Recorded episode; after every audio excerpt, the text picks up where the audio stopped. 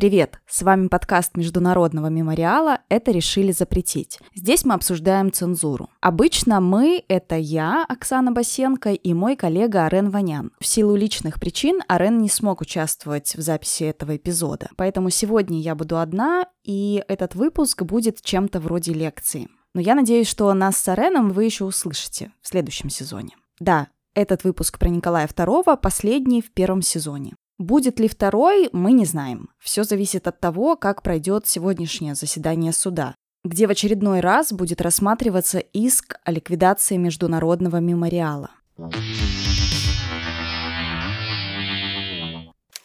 Нельзя писать о бюрократии, об офицерстве, о солдате, о забастовке, о движении, о духовенстве, о брожении, о мужике, о министерстве, о казни, о казачьем зверстве, о полицейских, об арестах, о грабежах, о манифестах. Но остальное все печать должна сурово обличать. Когда же напишешь, посмотри 128 и 103. Это стихотворение называется «О чем можно писать».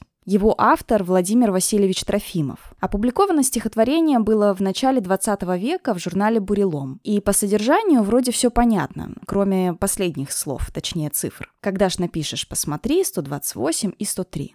Трофимов здесь говорит о статьях уголовного уложения 1903 года. Статьи 128 и 103 касались и издателей, и редакторов, и авторов. В 128 статье говорилось о виновных в оказании дерзностного неуважения верховной власти. Дерзностное неуважение могло проявиться публичным чтением материалов неуважительного содержания, распространением таких сочинений, и дело касалось даже изображений. Если власть считала, что кто-то перешел черту дозволенного, то такого человека за нарушение статьи отправляли в ссылку. 103 статья говорила почти о том же самом, только главными лицами в ней назывались царствующий император, императрица и наследник престола. За надругательство изображения императора, его жены и наследника, за тексты оскорбительного содержания, людям грозило 8 лет каторги. Поэтому стихотворение Трофимова «О чем можно писать» выглядело как руководство по написанию материалов. Прошлом эпизоде мы говорили, что спустя год после смерти Александра III в России было около 150 газет и журналов. Всего же в то время изданий всевозможных типов и направлений было около 800 с половиной. Такую статистику приводит исследователь цензуры Геннадий Васильевич Жирков. Ссылку на него я оставлю в описании этого эпизода. При Николае II с каждым годом изданий становилось все больше и больше. В 1900 году различных изданий стало уже чуть более одной тысячи. А до 17 года, не поверите, выходит уже 14 тысяч изданий. Колоссальная разница, правда? А когда изданий становилось много, то с одной стороны за ней было сложно уследить, а с другой государство просто не могло этого не делать. И надо сказать, что Николай II не сильно был доволен работой своих министров. Он даже высказывал министру МВД, что тот распустил печать. Если понимать контекст начала 20 века, этот период полон волнений, мятежей, забастовок. Революция 905 года вот-вот наступает на пятки. Как в таких условиях стеснять печать, непонятно. Изданий становилось так много, что, наверное, никакая цензурная машина не смогла бы все контролировать. Исследователи говорят, что в это время, в начале 20 века, одних только политических изданий было уже более тысячи. Согласитесь, ситуация не из простых, особенно когда происходят беспорядки и даже убийства. Министр внутренних дел Святополк Мирский, это фамилия, звали его Петр Дмитриевич, вот он стал министром МВД, например, после того, как его предшественника убил революционер-террорист. И Святополк Мирский неожиданно решает испробовать другой путь. Не устрашение печати, а наоборот, дать ей еще большую свободу. Он попытался найти в журналистах поддержку в это непростое для России время. Так, в декабре 1904 года был подписан указ, в котором говорилось, что нужно устранить из ныне действующих о печати постановлений излишние стеснения и поставить печатное слово в точно определенные законом пределы, а также дать возможность достойно выполнять высокое призвание, быть правдивую выразительницей разумных стремлений на пользу России. И вот пришли послабления. Например, теперь не нужно было по указу МВД сообщать имена авторов, скрывавшихся под псевдонимами или буквами своего имени. Но власть со временем все больше и больше теряла свое влияние на журналистику, и особенно это стало понятно в январе 1905 года, когда произошло кровавое воскресенье. Совсем коротко напомню, что в Кровавое воскресенье было подавлено шествие рабочих, их расстреливали. Пресса, естественно, не молчала. Царь просил МВД повлиять на редакторов и вообще напомнить печати, что правительство выделяет на работу некоторых из них деньги, и нужно быть благодарными и не писать материалы на острые темы. Печать за последнее время ведет себя все хуже и хуже столичных газетах появляются статьи, равноценные прокламациям с осуждением действий высшего правительства. Журналисты начинают собираться и пытаются сообща решать насущные вопросы, то есть как им дальше работать.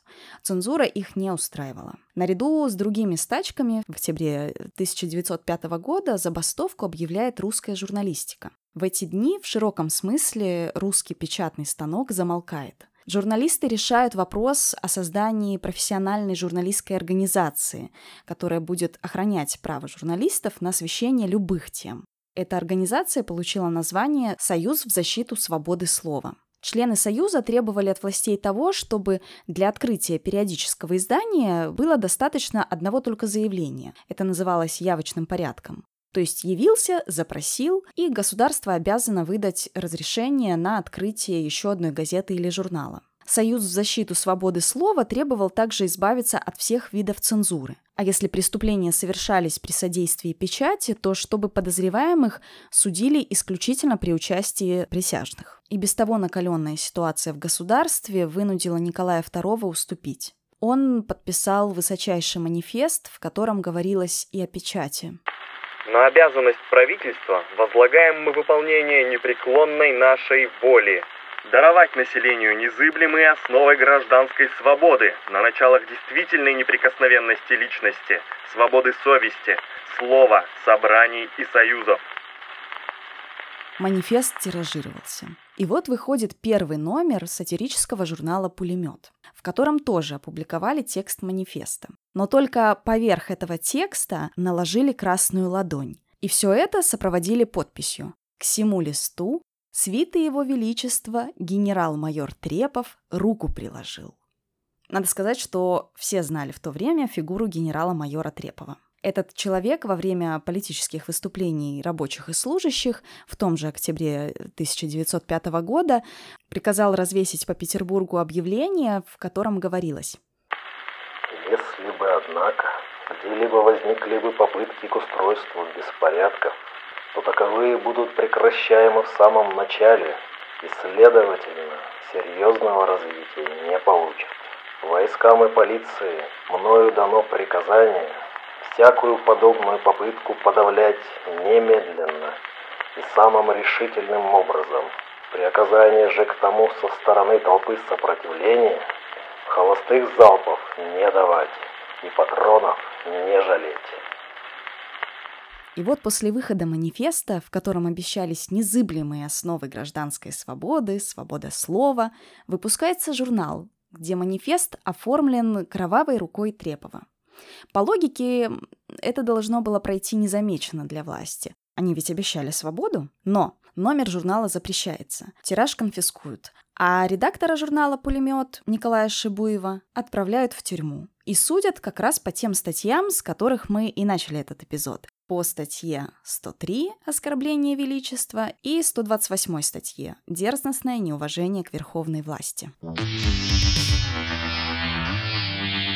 Весной следующего года, 1906 вышел указ об изменении и дополнении временных правил о периодической печати. Среди прочего, там говорилось о возвращении предварительной цензуры, но пока только для провинциальной прессы, для изданий с иллюстрациями и для сатирических изданий. В этом же году создается осведомительное бюро, которое предоставляло прессе сведения проверенные, выверенные, о ведущих событиях в стране э, такой, скажем, ориентир для всей печати, на что нужно равняться. Конечно, нужно хотя бы между строк сказать о том, что Первая мировая война тоже повлияла на печать. Вводилась военная цензура. Военная цензура была в полном объеме непосредственно в местах военных действий, но и частично вводилась за пределами боевых действий. А вот здесь, наверное, можно было бы поставить точку, но мне бы все-таки хотелось сказать и о 1917 годе. В начале 1917 года ликвидируют Главное управление по делам печати. К лету 17 года обстановка накаляется и принимается решение запрещать на фронте большевистские издания. А затем совершается Октябрьская революция, и, в принципе, можно было бы надеяться, что цензуры не будет, ведь за ее отмену выступал тот же Союз в защиту свободы слова. Но не проходит и месяца после революции, как выходит советский декрет о печати, в котором прямо говорилось о цензурных репрессиях. И эти репрессии ни в коем случае не извиняла даже оговорка в третьем пункте. Первое. Закрытию подлежат лишь органы прессы, призывающие к открытому сопротивлению или неповиновению рабочему и крестьянскому правительству, сеющие смуту путем явно клеветнического извращения фактов, призывающие к деяниям явно преступного, то есть уголовно наказуемого характера. Второе. Запрещение органов прессы, временные или постоянные, проводится лишь по постановлению Совета народных комиссаров. Третье. Настоящее положение имеет временный характер и будет отменено особым указом по наступлении нормальных условий общественной жизни. Все, что начнет происходить дальше, будет настоящим зверством по сравнению с царской цензурой. Потому что в советское время репрессиям будут подвергаться уже не только, да и не столько пресса и литература. Сталин со своими приспешниками начнут уничтожать человека. За слово, и не за слово, а по надуманным делам и преступлениям. И мемориал борется за то, чтобы возвращать и помнить имена тех, кого безвинно судили, кто был сломлен и загублен в лагерях, кто был расстрелян. Мы только успели подобраться к этому страшному периоду и очень хотим поговорить о нем в новом сезоне. Ну что, друзья, спасибо вам за то, что были все это время с нами слушали подкаст, подписывались, писали отзывы. Вы, кстати, можете продолжать подписываться на всех платформах, где вы слушаете подкасты, посылать нам приветы, чтобы мы не расслаблялись и обдумывали формат следующего сезона. Хотя нынешняя ситуация с мемориалом сейчас такая, что расслабляться некогда. Спасибо всем, кто принимал участие в записях. За джингл спасибо Тимуру Рамазанову. Мы благодарим наших коллег, оказавшим нам информационную поддержку. Для нас это очень ценно. Мы благодарим членов жюри премии «Редколлегия», которые дважды отметили наш подкаст своим вниманием. Что еще хочется сказать? В описании к этому эпизоду вы найдете список литературы, который поможет вам углубиться в историю цензуры. Ну что, надеюсь, до следующего сезона. Пока!